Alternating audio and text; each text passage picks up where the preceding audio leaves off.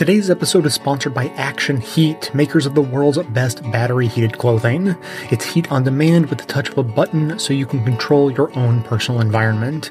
If you've ever sat in a car with heated car seats, then you've got the basic idea of how they work, and Action Heat has great new styles and models just released for this winter that incorporate heated panels into men's and women's clothing, including jackets, socks, gloves, hats, and base layer shirts and long johns. As a special deal for our listeners, you can save 20% off your entire order order by going to actionheat.com slash best to check out everything Action Heat has to offer. That's actionheat.com slash best or use the coupon code BEST at checkout to save 20%. Stay toasty warm while you enjoy all your outdoor activities this winter with Action Heat. And now, Welcome to this episode of the award winning Best of the Left podcast, in which we shall learn about the two major recent climate change reports that were released and some of the new energy arriving in Congress determined to be equal to the task.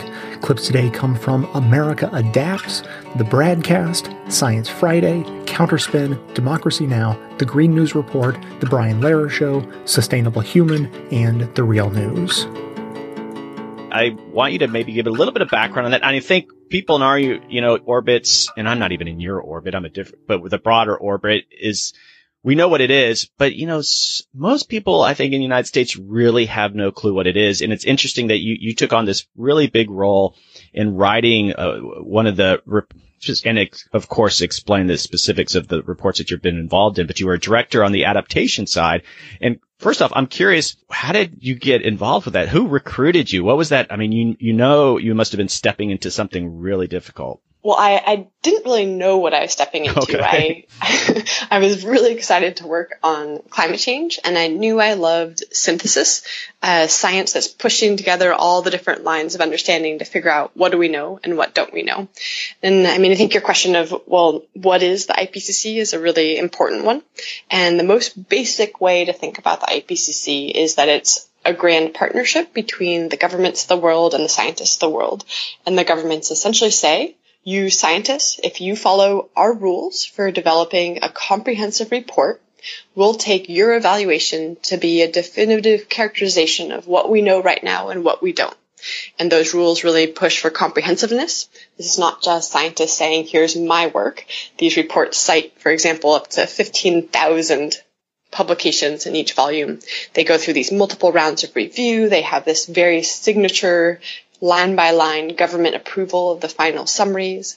And they aim to lay out the options without saying what government should do, recognizing that that should often goes beyond objective science and really needs to recognize the diversity of goals people have. Okay, and literally, so it's the Intergovernmental Panel on Climate Change, but who hosts this? I mean, I think a lot of Americans think it's, you know, they, they get these conspiracy notions of like, it has this control over the U.S. or something. And, and I'm really just, that, that's that sort of spectrum, but I, I, I don't think people appreciate really what a noble endeavor the IPCC really is. And so it, it it's like housed in Switzerland or something. Where, where is it literally sort of coordinated from? I would almost start from the bottom up.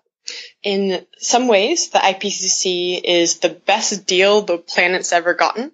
Most of the experts who work for the IPCC don't sit together. They're distributed around the globe, every continent, and they're top professors in universities, top practitioners and research institutes, and they participate in these reports for free. They're volunteering their time to take part in this massive undertaking.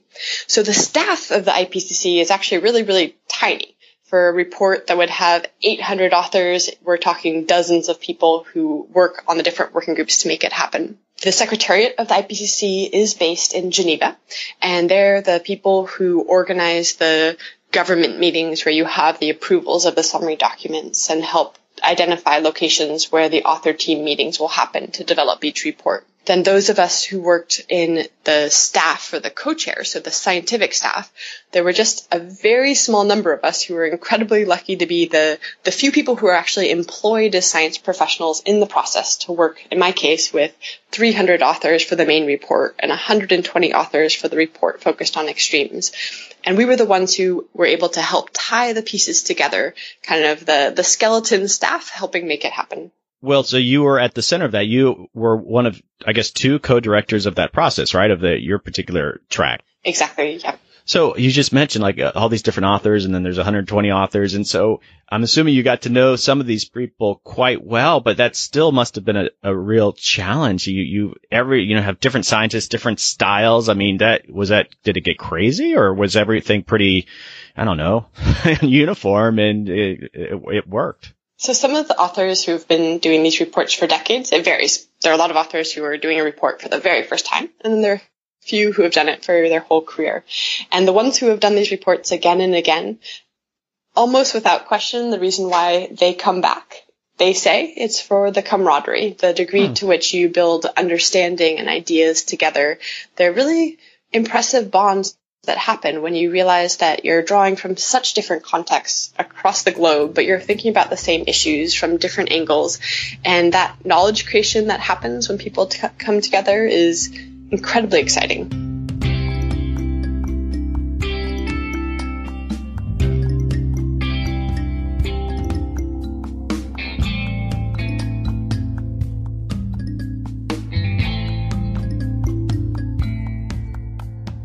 Margaret Sullivan, the uh, media columnist over at Washington Post, she used to be the public editor at the New York Times. Yeah. She's great. She said, after a week of dire news, the United Nations report on climate change was, for some people, a bridge too far. She said a normally well informed friend told her, quote, I heard something about it, but I'm on a week long hiatus from the news.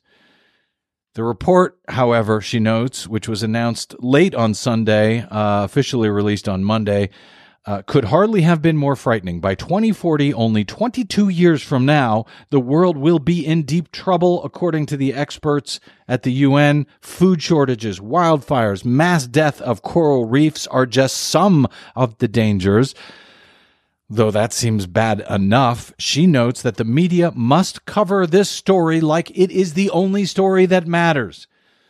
Desi Doyen, for years, you have been covering this story like it's the only one that matters. And while I know we're going to be covering this on our Green News Report tomorrow as well, uh, what have you been able to gather so far from this new disturbing. Is that a nice way to put it? Oh, that's the nicest way to put uh, it. Report from the uh, international. It's the it's the Intergovernmental Panel on Climate Change IPCC. IPCC. That's an international consortium of scientists, right. hundreds of climate scientists that work voluntarily for free. They're organized by the United Nations. Um, the uh, authors of this report presented their findings on Monday, uh, South Korea time, and uh, basically they say, "quote The world stands on the brink of failure."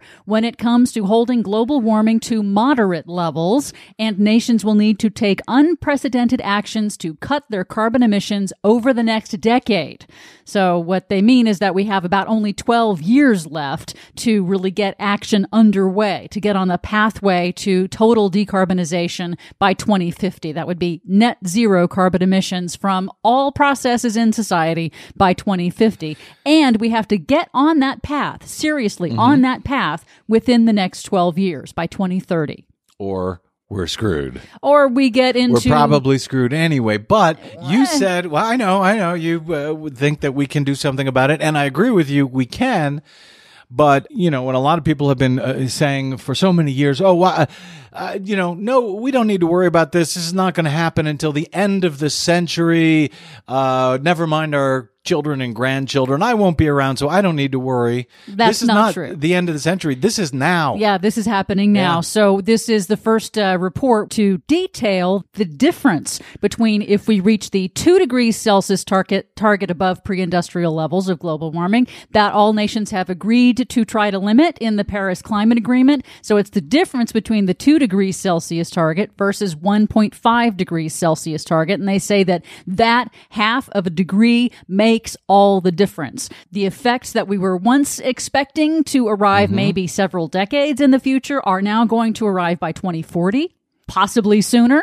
And that's why we need to really, really buckle down and try to get this 1.5 degree target uh, on the books and on that path toward it. One of their uh, key findings or the key consequences if we overshoot this 1.5 degree target uh, by just a half a degree.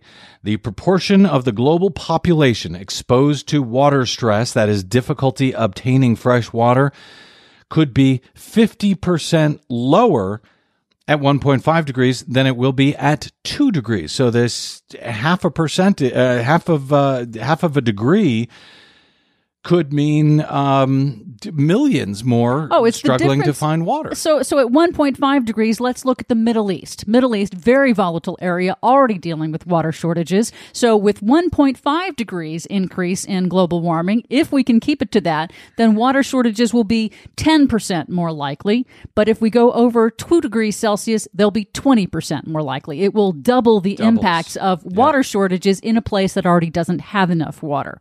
Um, it's the same thing with uh, the same sort of uh, uh, uh, projections for crop failures, and also more importantly for sea level rise. Because no matter what we do, you know, even if we stopped today, uh, because of glacial ice melt and the the melting of the polar ice caps, sea level rise is going to happen. We cannot avoid that now. But it's the difference between 20, 30 million people in coastal areas being affected versus hundreds of millions of people being affected, causing mass migration away from the coasts Just for that half a degree. just for that half of a degree. Uh, yeah. Margaret, so yeah. basically, so let's, you know, the upshot of this is that avoiding that half degree of warming makes a huge difference. They do say that the good news, there is some good news that we still can limit that warming. We have not yet overshot the target. We are likely to overshoot the 1.5 degree target between 2030 and 2050. So if we get on track now, the sooner we get on track, the more we can mitigate these catastrophic damages. And I see nothing to uh, keep us from getting on track. Things are going very well all, in all regards. Uh, well, no matter when you start, Yeah. you can always take the exit off the freeway, no matter what that exit is. We have to take it. We will take it. It's just a matter of how much suffering there's going to be in the meantime. Yeah. And uh, of course, that, in my uh, thinking, brings us back to November 8. Then Margaret Sullivan uh, completes her uh, column at Washington Post by saying, in short, when it comes to climate change, we, the media, the public, the world, need radical transformation, and we need it now, she says.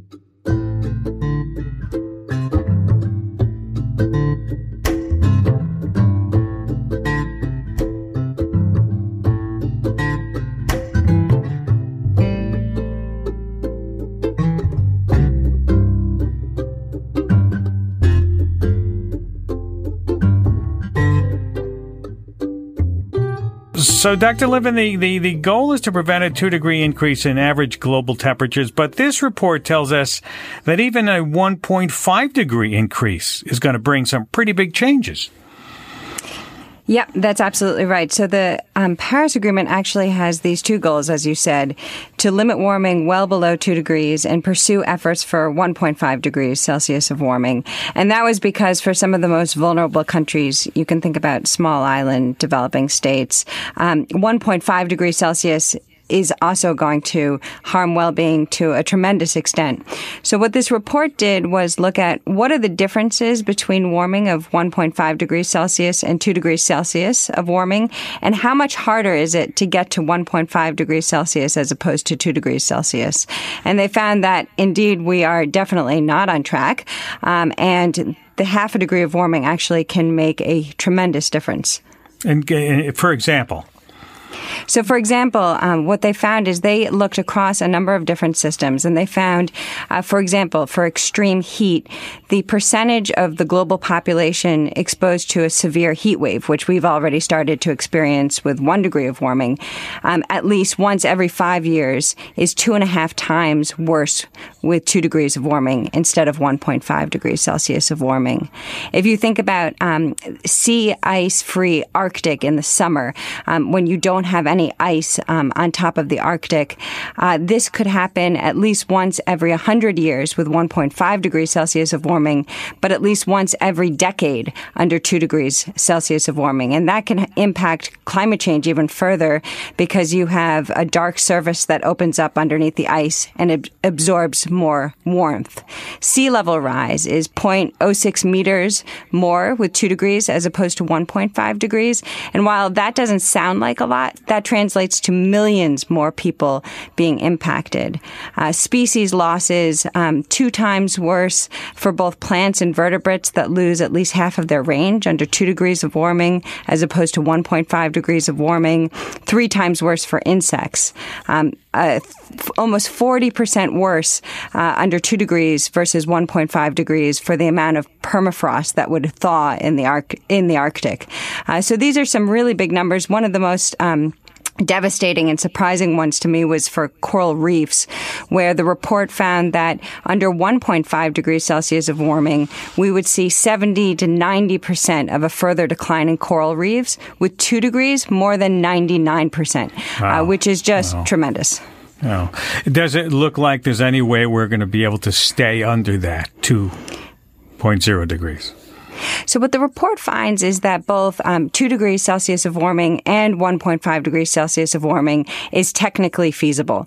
Um, there have been a lot of modeling studies where analysts come together and see what would have to happen um, to make that transition happen. Right now, uh, emissions are roughly 52 gigatons of carbon dioxide equivalent. They're projected to increase even with the climate change commitments that we've made under the Paris Agreement by 2030. Instead, we essentially need to have that amount and go down to 25 to 30 gigatons of carbon dioxide per year by 2030. And then we actually need to phase out net emissions altogether by mid-century. So this is a tremendous transformation and decarbonization rates that are truly unprecedented at the scale of what we are talking about. Um, it also would require behavioral and technological shifts across the board. So, for example, by 2050, we're talking about renewables projected to supply 70 to 85% of electricity uh, to be able to meet 1.5 pathways.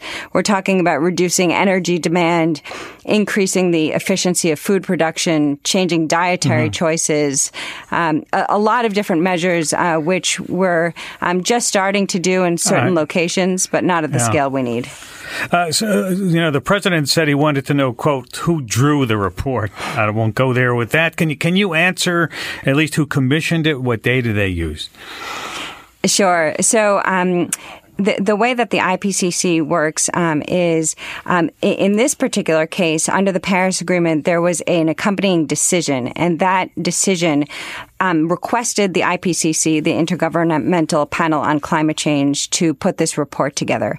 Um, and what the scientists do, they commissioned about 100 different scientists um, and had a very lengthy review process of several different drafts being um, reviewed, publicly reviewed.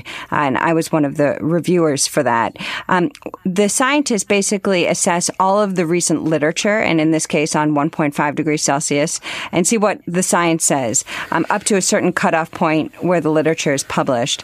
Um, and then they put together a detailed technical analysis. Interestingly, in this case, um, there's an accompanying summary for policymakers, which was agreed upon in Korea um, about a week ago. And that all of the governments signed onto, including the United States. And that is actually something that um, negotiators come, make sure that they feel comfortable with the um, the implications for policymakers. So in this case, um, part of the answer is that the United States did did actually endorse this report.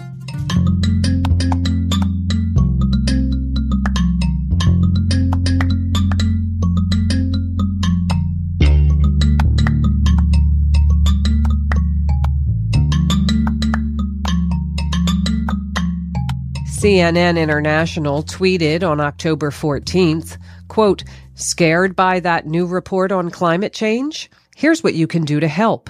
Eat less meat, Swap your car or plane ride for a bus or train. Use a smart thermostat in your home and upgrade to more efficient appliances. Close quote. To which FAIR analyst Adam Johnson replied, quote, reminder that 100 corporations are responsible for 71% of global greenhouse gas emissions. And presenting the crisis as a moral failing on the part of individuals without noting this fact is journalistic malpractice, close quote. Johnson was citing data from the Carbon Disclosure Project's Carbon Majors report, which tracks greenhouse gas emissions and traces them to for-profit and state-owned entities. The report also found that since 1988, just 25 such enterprises were responsible for more than half of all greenhouse gas emissions. A check of the Nexis News database shows that CNN, like most corporate news outlets, has never mentioned the Carbon Majors report, which includes many major media advertisers on its list. CNN will, however, keep you informed on your need to buy a more energy efficient refrigerator.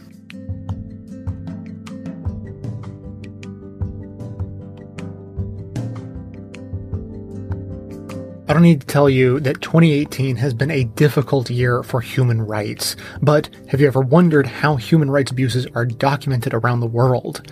With the sheer volume of global crises we're seeing, from civilian casualties in Syria, to ethnic cleansing in Myanmar, to the caging of children on US borders, it's critical that we expose the truth in order to defend the rights of all and bring those responsible to justice. Human Rights Watch does just that. They are an independent, non-profit organization known for their accurate fact finding, impartial reporting, and targeted advocacy, often in partnership with local activists and human rights groups. They accept no money from any government, but rely on the support of informed, dedicated people just like you. So if human rights are important to you, and I know they are, visit hrw.org slash best to make a donation and support this vital work around the world. When you do, not only is your gift tax deductible, it will be matched dollar for dollar until 2019. That means your donation will go twice as far to advance justice and defend the basic dignity of people who need it most. Again, that's hrw.org slash best. And thanks.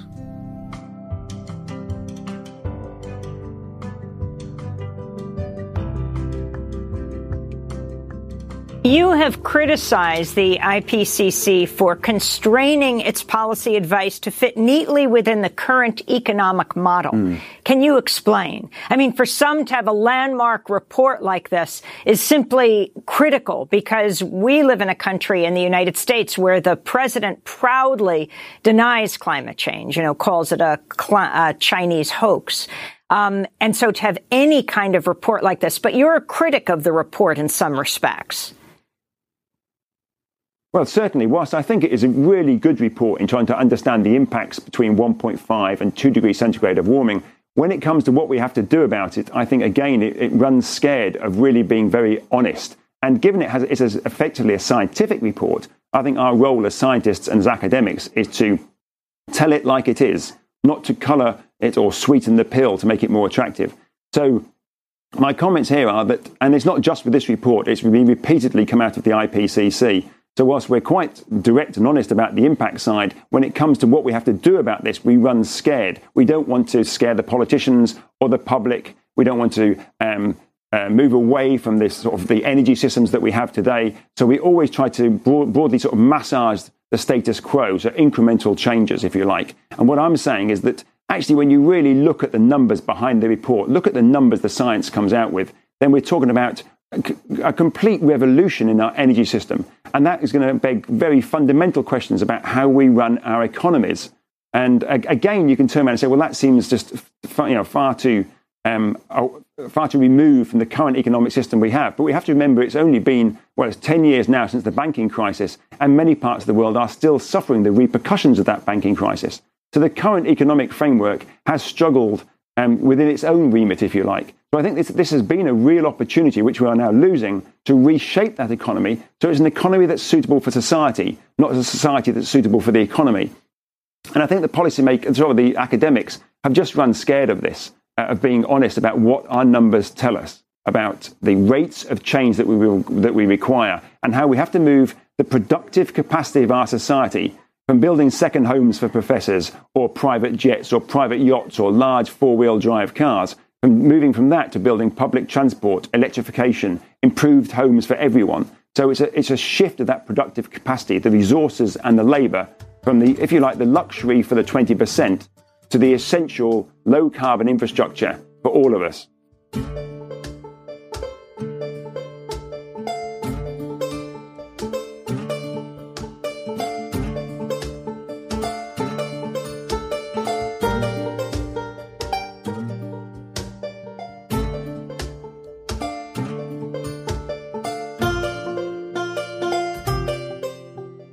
A According to the disturbing, comprehensive new federal national climate assessment, the breathtaking scale of the Camp Fire is yet another sign that man-made climate change is already wreaking havoc on the U.S.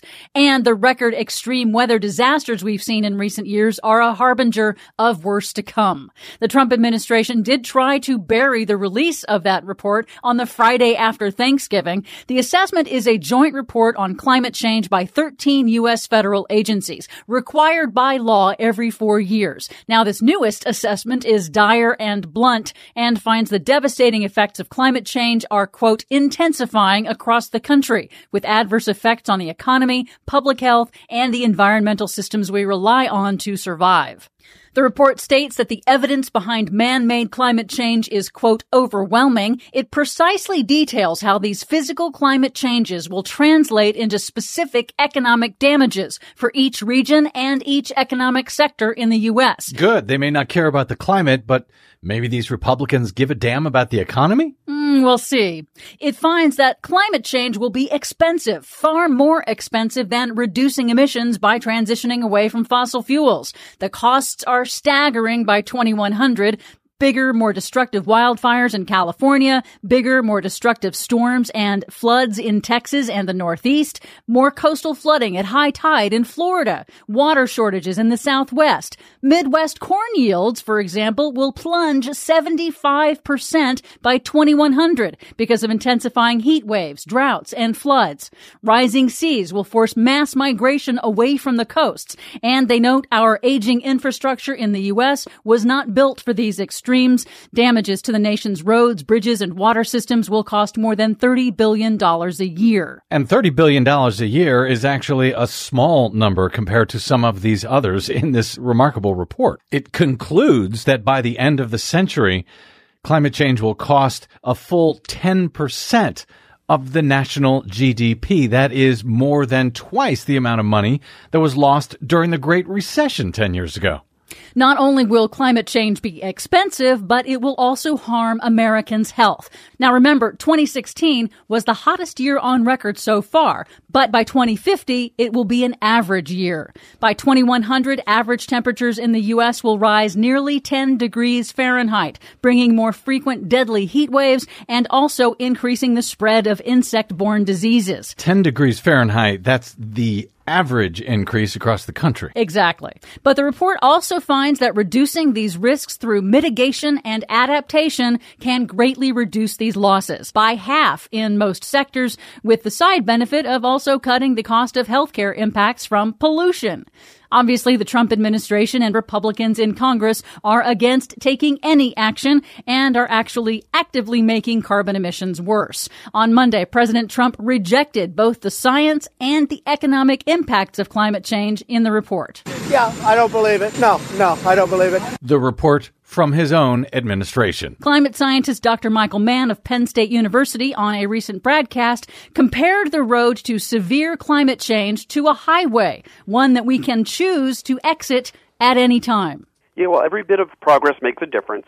There is still time to take the actions necessary to avert that sort of future, and how bad we're willing to let it get you know, the only decision we, we have to make at this point is uh, how quickly do we get off that highway? Someone, please pull this car over.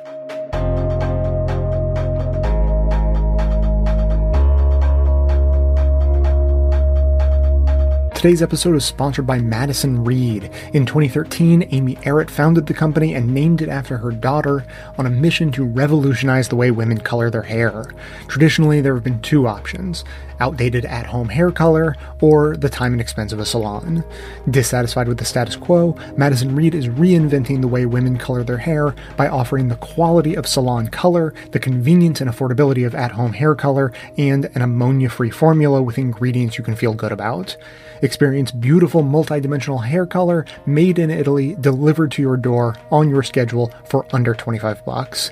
Hundreds of thousands of women have already tried and loved Madison Reed, so go ahead and give it a try for yourself. You can start by finding your perfect shade at madison-reed.com and they have a special offer for you as a best of love listener. Right now you can get 10% off plus free shipping on your first color kit when you use the promo code LEFT. That's madison-reed.com and use the promo code LEFT.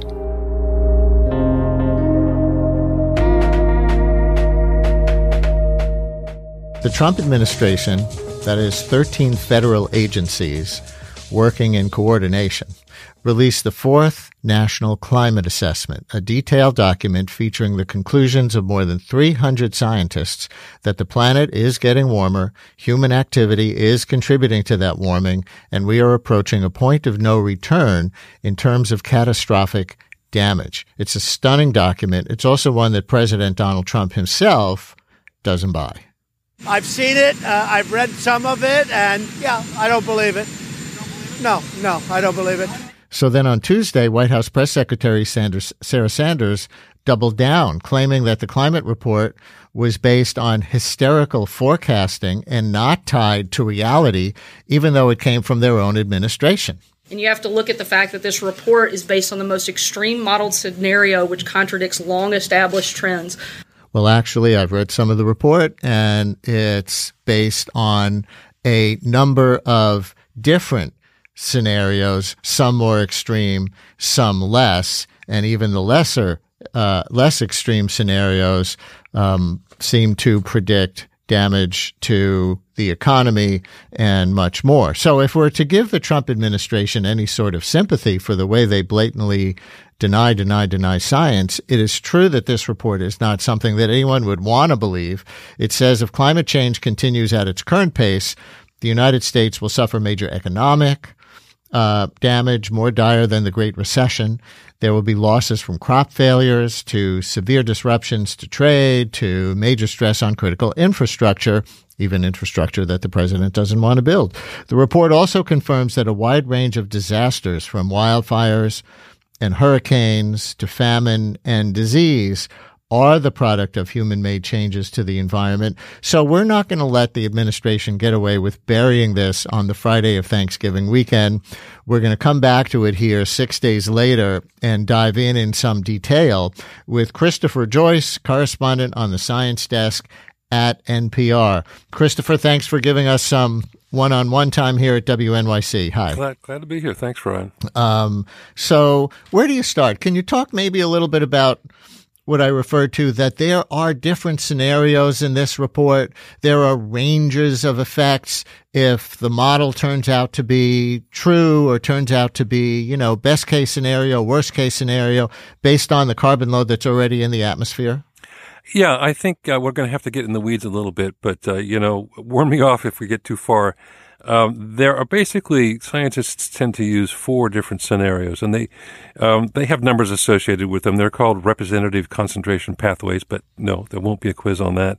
RCP 2.6, 4.5, 6.0, 8.5. Basically, they range from 2.6 being well, that's uh, reflects a world that really um, gets the act together and gets off of fossil fuels toot to sweet and gets into electric cars right away and and does what scientists admit is a very unlikely, a very aggressive uh, reduction of emissions. That's the rosy future out to 2100. Uh, 4.5 represents uh, something more along the lines of what was agreed to in Paris um, at the uh, uh International Climate Meeting, which is fairly aggressive reduction to fossil fuels, a fairly quick movement to more renewables. Um, and then the 6.0 is some, a much less aggressive effort. And 8.5 is, uh, as you mentioned, an extreme case. It is the worst case scenario, and that's the term that people use. Sometimes they say business as usual. Um, and uh, what the authors of the report did was they used 8.5 and 4.5, and on very in a few occasions 2.6. So they didn't use just the worst case scenario, but I mean, as is often the case with people who are uh, trying to deny the science of climate science, uh, climate uh, change. Um, there's a kernel of truth there. 8.5 is an extreme case. It was used for some of these analyses, but as you said, uh, the report, when you look into oh, 1,600 plus pages of it, um, gives a representative uh, range uh, from which you can pick. And, you know, 4.5 is the one that scientists usually tell me to pay attention to, and that's what I do. And at that at that in that kind of future, there will be uh, significant uh, effects, economic, uh, weather effects, extreme weather.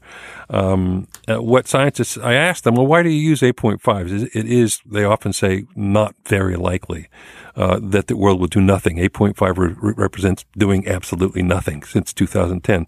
And that's already obsolete because uh, the world is doing quite a bit right now with the Paris Agreement. And they say, well, we like to have a range that shows what would happen if Paris fell apart if the world decided not to do anything at all, uh, it's there as an outside boundary. Um, and so they use it. Um, and, you know, as you mentioned, uh, the Bush, the, uh, the Trump administration is focusing on that. Um, and there is a kernel of truth in that, but uh, the fact is that the report does actually give a, a range, and uh, when you look at the full range, it's it's all bad news. It's just some of it's worse. Even in that middle range that you say is seen as the most likely. Um, it's dire economically. Uh, it's dire economically, although I think it's uh, important to point out this is something that we decided at NPR not to do, which is the new, what the New York Times wrote was this this number of ten percent reduction in GDP by the end of the century. That is an eight point five scenario. So uh, again, back in the weeds, that is a worst case scenario. It uh, it actually does not occur in the text of the report. Um, it comes apparently from one graph that was in the report that comes from a paper that was published in Science Magazine last year that was a, a sort of a, a, a, a, look at all the possible futures, uh, again, using all these scenarios. And most of them clustered around much a much less uh, economic effect than that, around 3 or 4%. Um, one of the uh, simulations came up with 10%. That showed up on the graph. That showed up in the paper uh, in a graph, but not in the text. The the text of the economics report, report said hundreds of billions. So it's not as if I mean, you know, one can quibble over is it ten percent, three percent, five percent. It is serious economic damage. Um, but uh, I'm at least for NPR, we're not using the 10% number, but it's certainly the number we used was hundreds of billions of dollars of losses from GDP by uh, 2090, by 2100. And even at that more uh, conservative reading of the report, I think it's striking that it's framed in terms of economics as much as it is, because what I think we see from the president and from uh, climate policy uh, skeptics, let's say, whether or not they're skeptics of the science, they say, well, the question of the trade off is how much do we want to um, reduce global warming in exchange for how much damage to the economy because it'll cost us more to do things that produce carbon and other greenhouse gases less. And so here comes this every four year national climate assessment uh, mandated by Congress, and it frames a lot of it in economic terms um, that you know it would cost in crop damage, it would cost in lost labor, uh, it, it, would cost in other. Um, uh, it would cost in, in damage to critical infrastructure that we would then need to pay to repair. Um, and so I don't know if that's, you know, a political strategic calculation as well as a pure economic one on the part of the National Climate Assessment. But what one thing that seems to me important here is that it it focuses the conversation not just on the overly simplistic equation that people use sometimes of climate versus the economy. Well, yeah, and one of the things that they did uh, uh, in the text, uh, uh the authors of the economics part of the report, was they took a look at what would happen with the most worst case scenario uh, and the middle of the road scenario in terms of economic damage, and they calculated the difference. And you know, there's there's going to be a loss even with the intermediate scenario, but it is so much less than it would be otherwise. And this is the calculation. I talked to some of the authors. They said this is what we wanted people to really understand: is that the choices that we make now uh, there's going to be some damage and there's going to be uh, uh, harm. We're already baked into a certain amount of climate change. But if you take the more aggressive course in reducing emissions, you're going to save a heck of a lot of money. Um, and uh, furthermore, what what the scientists have been doing uh, over the years, improving their models and informing them with more economic data, plus the fact that we are seeing the uh, effects on weather, and uh, which is the short-term version of climate. We're seeing more extreme events. We're able much better to do to perform something called attribution science, which is to say, okay, here's an event. It's a hurricane. Hurricanes have always happened. Can we attribute that event to climate change, or at least its severity? And that's a science that's becoming much more mature.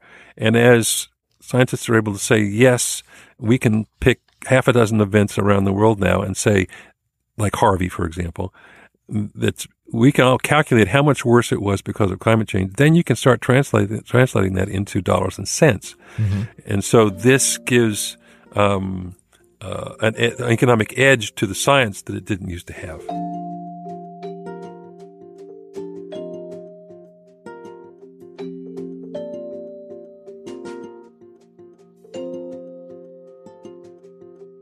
In these dark times, there aren't a whole lot of unambiguously positive things you can do to make the world a measurably better place, but there is at least one piece of low-hanging fruit that I always recommend. To help with our shift to a renewable energy future, we can sign up for renewable energy in our homes and offices. Depending on where you live, renewable energy may even be cheaper than the old fossil fuel sources, and of course, you only have to sign up once and reap the rewards effortlessly, indefinitely. If you live or work in New York, Pennsylvania, New Jersey, Maryland, DC, Delaware, Illinois, Massachusetts, or Ohio, you can sign up with the clean energy company I've partnered with, Clean Choice Energy. To sign up and support the show by letting them know that I sent you, just visit cleanchoiceenergy.com slash best. You can easily find that link right in the show notes on the device you're using to listen right now, or you'll find it on the sidebar of the homepage at bestoftheleft.com. It'll make you feel good every time you see your electricity bill, so don't wait. There's nothing stopping you from signing up to use renewable energy right now, and it's easier than you think. Again, visit cleanchoiceenergy.com slash best to get started. When it comes to energy, now you have a choice.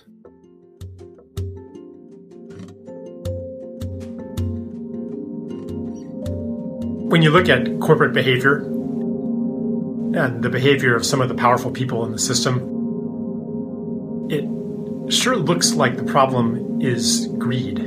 The problem is that there are these horrible people doing horrible things and running corporations and governments that are doing horrible things. And if we could only get rid of those people, no Trump, no Trump, the world would be so much better.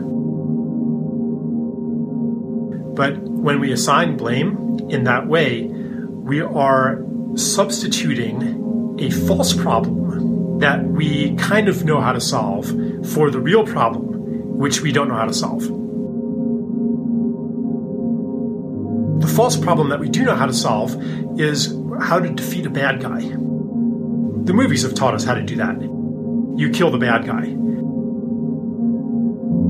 or you lock up the bad guy, or you destroy and humiliate and get him fired, and then the problem's solved. That picture gets complicated when you realize that the behaviors of the bad guys are created and to some extent dictated by the system that they're in. Not that there's no leeway. Yes, there are always moral choices in any situation, but in general, if you are the CEO of some corporation and you decide that you're going to stop using fossil fuels in your company, if you deviate too far in a way that harms the bottom line, then that institution will eject you. Even if the board of directors privately agree with you. Maybe you're the owner of the company and you can do whatever you want. Then you have to worry about market share and your bottom line. The discipline of the market prevents anybody from deviating too far from what the market demands. And there's certainly steps that people can take in those positions to move toward the direction that we want to go in. But those steps require courage. People in those positions need a lot of support in order to do the right thing. That support can sometimes take the form of, hey, we're watching what you're doing. And you did this, and that caused this to happen. So it's not shutting up about the negative consequences of corporate behavior. But to move from that to aren't you awful will make people defensive. And it'll make you seem like an idiot because they know that they're not awful. They took care of their neighbor's dog when they were on vacation. They contributed money to this, that, and the other thing. They're nice. They don't think that they're awful. Almost nobody has an opinion of themselves that they're awful. So, this is the situation that we're lodged in. It's partly economic, it's partly infrastructural, it's partly our habits that were imbued in us from growing up in this culture, habits of competition. Habits of scarcity, habits of judgment, habits of struggle.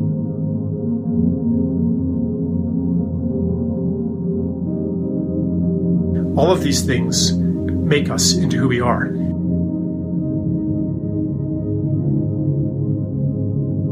As we become aware of these influences, then we're able to overcome them. They no longer operate unconsciously.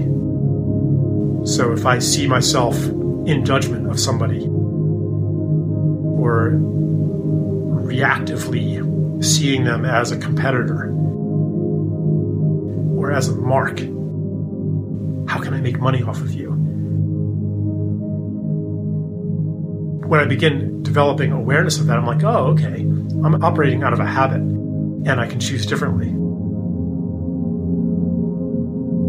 sometimes even seeing an alternative is the information. And I mean information in the sense of something that comes in and forms you. Having a friend who quit his job and is traveling the country working on permaculture farms. Oh, yeah, I could be doing that. It's not like all of a sudden you became a better person. It's that you got new information. Therefore, if we want to change the system and change the behavior of people in the system, we can be providers of different information, which doesn't necessarily mean intellectually articulated data points. It could be the kind of information that we call unconditional acceptance kindness.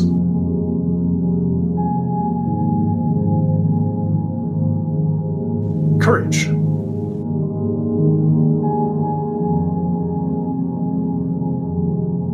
Or it could be seeing them as somebody just like me who wants to make a difference in the world. From that way of seeing, all kinds of things happen.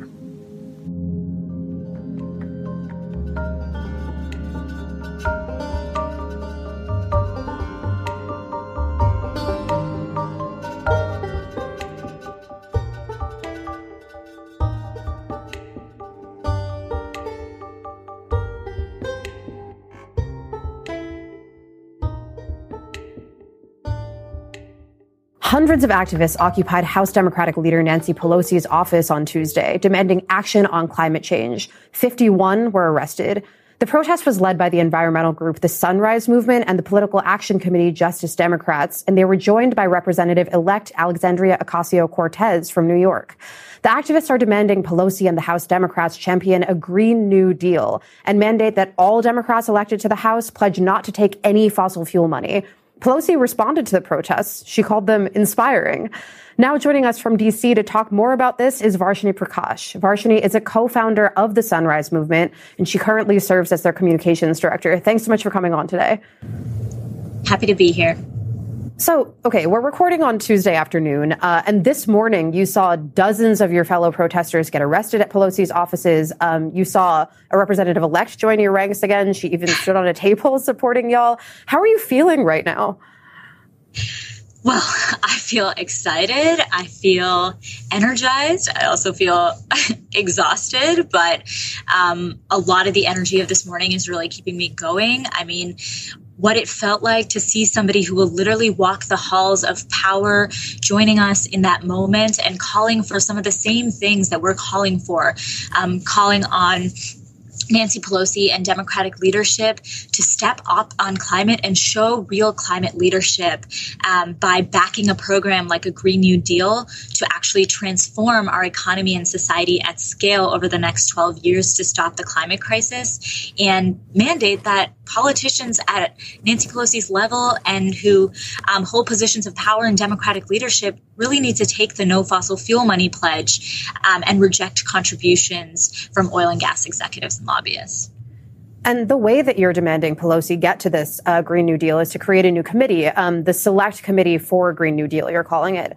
And in response to your protest, she said, quote, I have recommended to my House uh, co- Democratic colleagues that we reinstate the Select Committee to address the climate crisis. Um, I guess here she's referring to the committee that she created in 2007, um, the Committee on Energy Independence and Global Warming.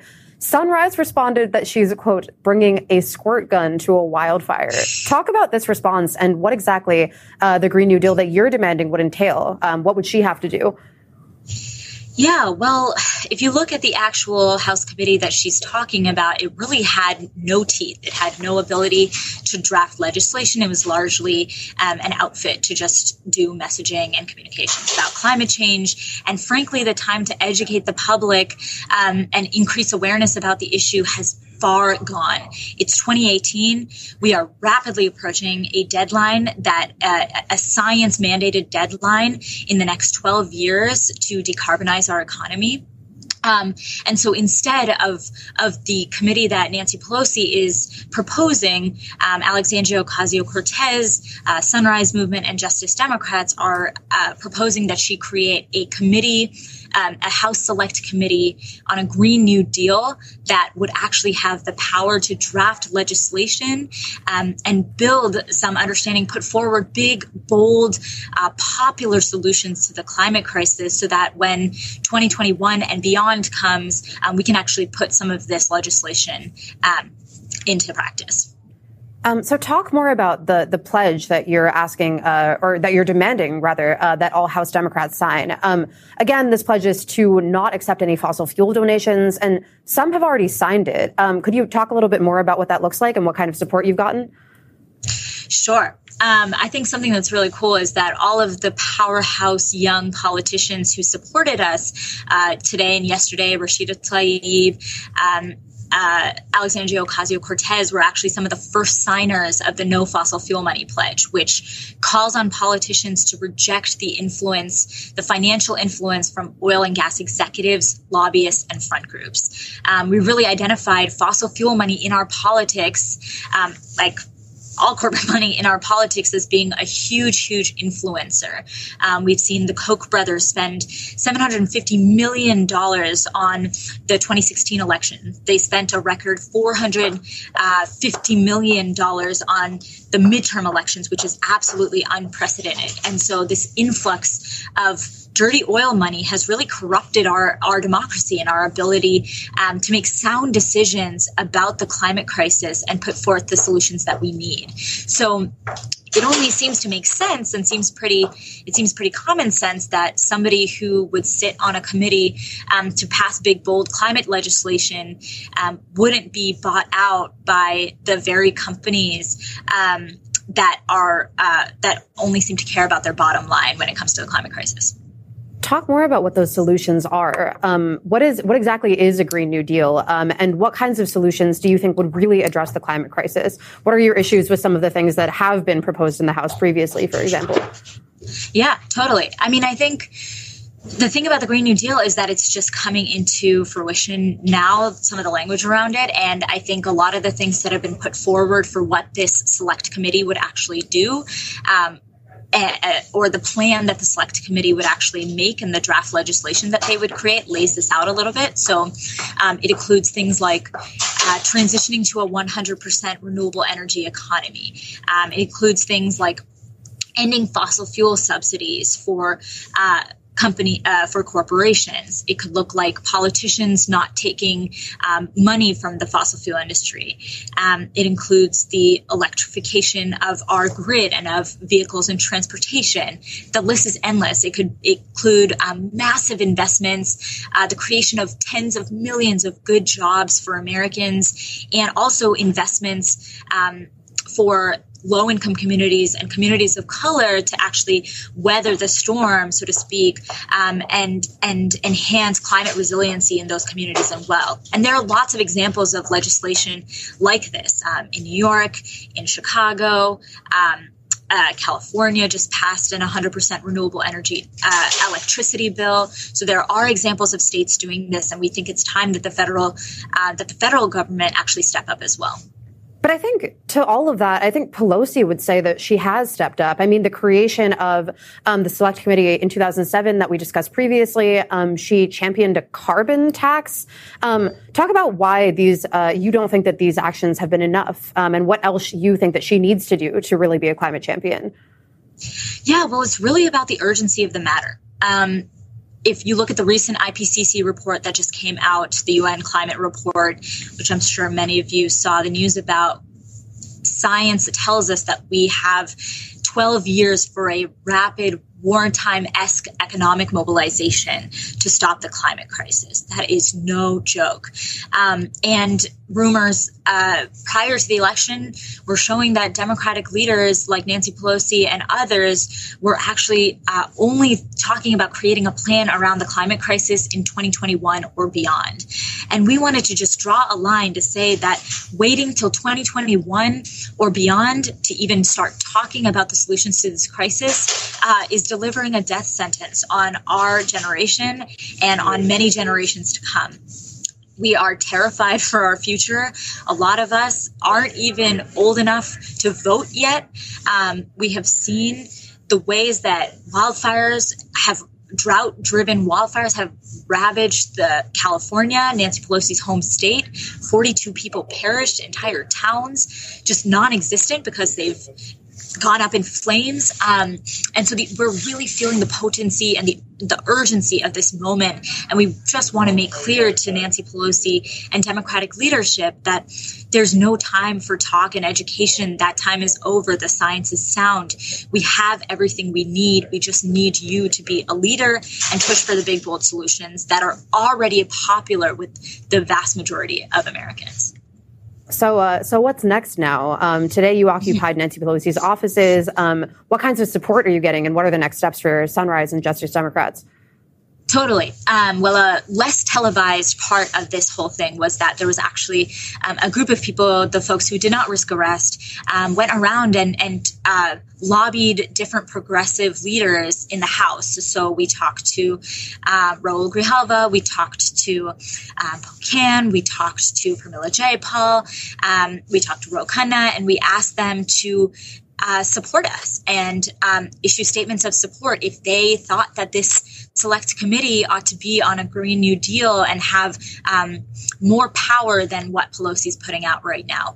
Um, and so we are going to continue to push forward with that. We'll be, um, if you're interested in getting involved, um, I would go to sunrisemovement.org and sign up. We're looking for more and more people to add their voices um, so we can call on these progressive leaders to support AOC's, Ocasio's, um, new resolution that she is bringing forward. And um, a lot of the pressure will keep up in the next two to three weeks. And how will you ensure that the select committee that you're um, pushing would have teeth. If you're saying that uh, the Energy Independence and Global Warming uh, Committee didn't have teeth, how would you ensure that this one really does? Well, I think it's just about continuing to ensure that we're making our voices heard. I mean, obviously, nothing is set in stone. Um, we will continue to push from the outside. Um, folks like AOC, uh, Rashida Tlaib, people like Ilhan Omar, Ayanna Pressley, who have backed a Green New Deal, who have put forward um, claims that we need to get to 100% renewable by 2035 even not even some of the other benchmarks that other progressive leaders are talking about we know that they're going to be um, in the halls of power fighting with and for us. And we're going to be fighting from the outside to make sure that this committee is really following the principles um, and policies that we need them to and uh, that we need in order to, to act in accordance with what science and justice demand. So the, the committee that you're proposing would be able to write legislation, actually, um, unlike the the one in 2007. Is right. that right? You would be able to draft. Yes. Okay. Well, as you continue um, on this fight, uh, we'd love to stay in touch with you and see uh, what comes next. Thanks so much for coming on Absolutely. today. Absolutely.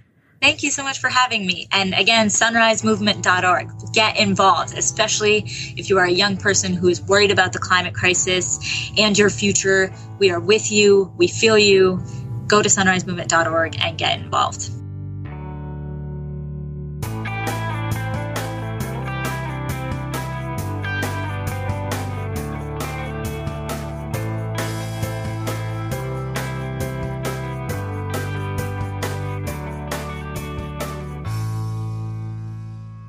We've just heard clips today starting with America Adapts, learning about the behind the scenes details of the IPCC.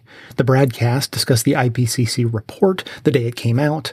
Science Friday spoke with Kelly Levin about some of the science behind the report. Counterspin pointed once again to media outlets that frame climate change as a personal challenge rather than a systemic, regulatory, and corporate problem. Democracy Now! discussed why we can't allow current economic realities to blind us to climate change solutions that lie in other economic paradigms. The Green News Report gave a special report on the U.S. National Climate Assessment. The Brian Lehrer Show also looked at the Trump administration's climate report. Sustainable Human took a look at who and what is to blame for the state of the environment. And finally, we just heard the real news covering the story of activists and Alexandria Ocasio Cortez protesting in the Capitol demanding stronger action from Democrats on climate change. Members will be getting a bonus episode that's a little bit different than usual today. Uh, we've been having a discussion on recent bonus episodes about how society shapes us and the decisions we make throughout our lives. So today, I'm going to play a couple of clips that continue that theme by explaining how gas guzzling vehicles, particularly trucks, which are seen as part of quintessential manliness in America, are actually the result of clever advertising spurred into existence by a silly trade war started by chicken farmers.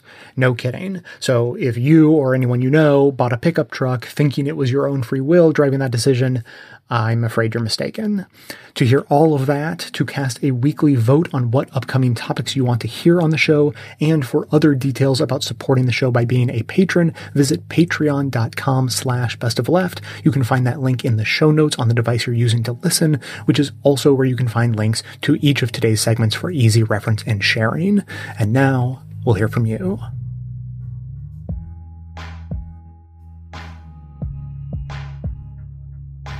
Hey there, this is Zev from Southern Illinois. I just finished listening to your episode about anti Semitism and had some responses to some of the stuff that you talked about down at the end. Um, thinking about what my community, I'm, I'm very Jewish, thinks of and identifies as anti Semitism takes up a lot of my brain. Um, we have this problem in my communities of not knowing the difference between nationalism and our own Jewish identity. And I think that that comes from this dirty deal that we made with white supremacy, right? To be the benefits of white privilege in for for European descended American Jews, we took on this ethno state.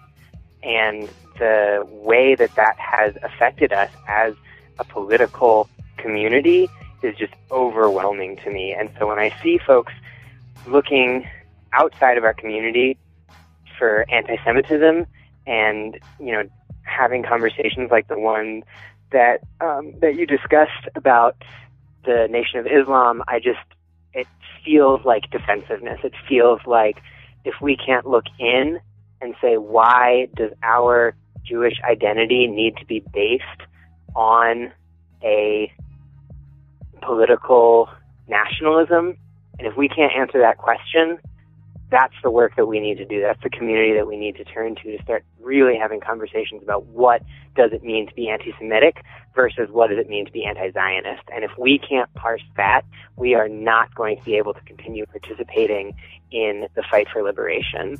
Um, and we need that, right? Because like as the episode showed, We need to participate in the fight for liberation. We have only secondary benefits of white supremacy, and the white supremacists are coming for us too. So the stakes are high, and we need to keep up the fight. And we need to do that by looking at ourselves. Thanks for everything you do. Have a good one.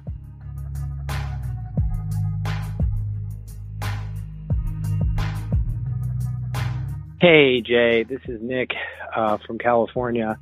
I want someone to correct me gently when they hear this because I, I maybe I just don't get it, and that's totally possible. But I, I really don't understand why Elizabeth Warren is is getting heat over this. Uh, the statements I have seen from her never claimed that a DNA test could prove that she was part of any native tribe. Um, she was doing it to uh, because Donald Trump was seemingly calling her a liar for her family story where there was some native ancestry in her family. And so Trump said, if you can prove that you have Native American blood, then, well, he didn't. He said it much more derogatorily than that. But said, if you can prove that, then I'll give you a million dollars, my choice. Well, she can't prove, obviously, that she is of native ancestry. I mean, with this test, I agree with that. And she can't also prove that she's part of a tribe, but she can at least say to Donald Trump, look, there is some evidence that this family story has some legitimacy in, in some way. Like, not that she's necessarily a part of any tribe, but that she does have some native uh, part to to her. And again, she wasn't claiming it as far as I can tell, to do anything more than to tell Donald Trump to go shut up. I, I, again, I want someone to correct me on this gently because I, I've heard the parts of the podcast you're saying about it, and I, I legitimately don't get it. Her statement right away, as far as I could tell, when she released the results right away, not as a, not as a, I, as far as I can tell, not as a response, or if it was, it was a very quick response. Was this does not prove I was part of any specific tribe. This is not saying I'm a member of any tribe or that I claim any specific native ancestry, just that I have some native ancestry generically to show that my family story has some legitimacy. I, I don't know. I mean, I, I legitimately don't understand the Elizabeth Warren heat over this. And again, I really hope that someone can explain it to me in a, in a nice way because I'm generally, obviously, always an advocate for. I, I feel awkward coming in and, and not understanding someone, uh, you know, not being able to really understand the perspective of, you know, the minority group. Um, I'm usually pretty good at that, but I don't get it in this case. And I hope someone can help me out. Thank you.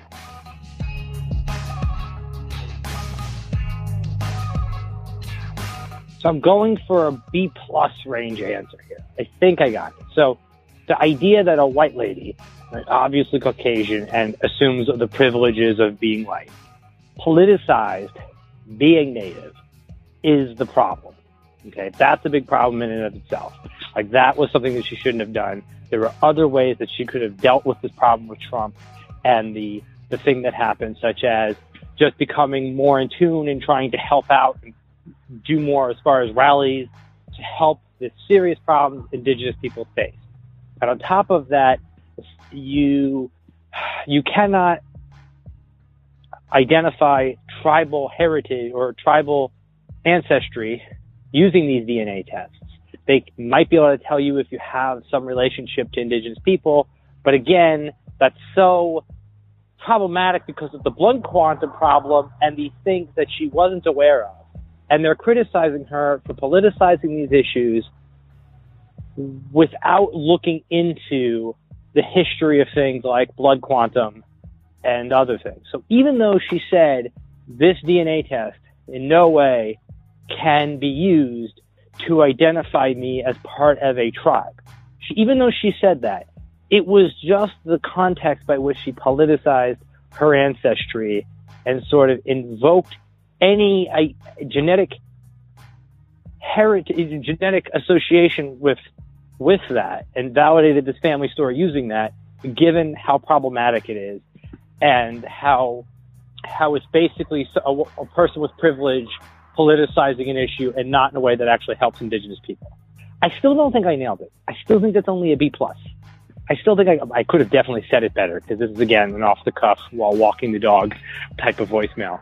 But I, I, think I'm, I think I'm getting a B plus now. I think, I think I'm more in tune than when I when I started. So, I, I, I don't know. I, I want to see. I want to try to get to that like A minus range. I'm never going to fully understand. Clearly, I'm not of this background. I'm not in. I, I, you know, you can never fully understand these issues being a white man like myself. But I feel like I got a little bit closer. I feel like I, I understand it a little bit more having listened to it fully and thought about it. So it helped. Thank you. Keep up the great work.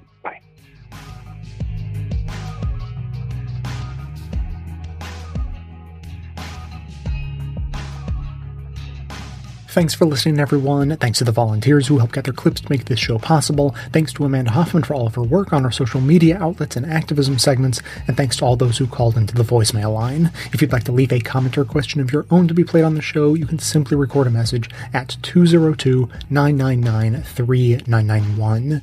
Now, just a quick response to uh, Nick and his uh, question and answer.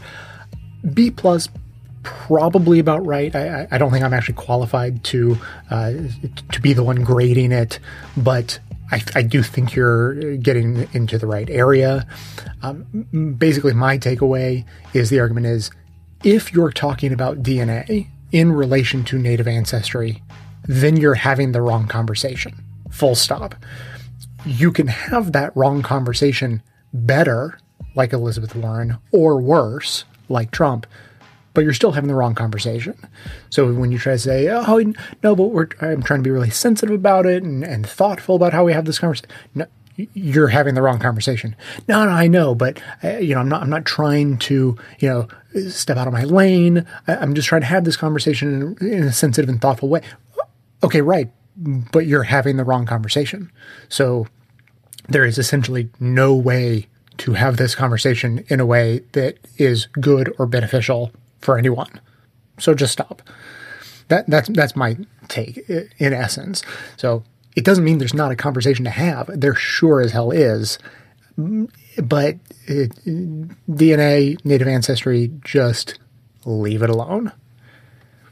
If you have thoughts on this, especially if you have some insights that could help us uh, ignorant white folks uh, get a better grasp uh, of, uh, of the discussion, we would love to hear them. Keep the comments coming in at 202 999 3991. That is going to be it for today. Thanks to everyone for listening. Thanks to those who support the show by becoming a member or making donations of any size at patreon.com slash best of left. That is absolutely how the program survives. Of course, everyone can support the show just by telling everyone you know about it and leaving us glowing reviews on Apple Podcasts and Facebook to help others find the show. For details on the show itself, including links to all of the sources and music used in this and every episode, all that information can always be found in the show notes on the blog and likely right on the device you're using to listen. So, coming to you from far outside the conventional wisdom of Washington, D.C., my name is Jay, and this has been the Best of the Left podcast, coming to you every Tuesday and Friday, thanks entirely to the members and donors to the show from bestoftheleft.com.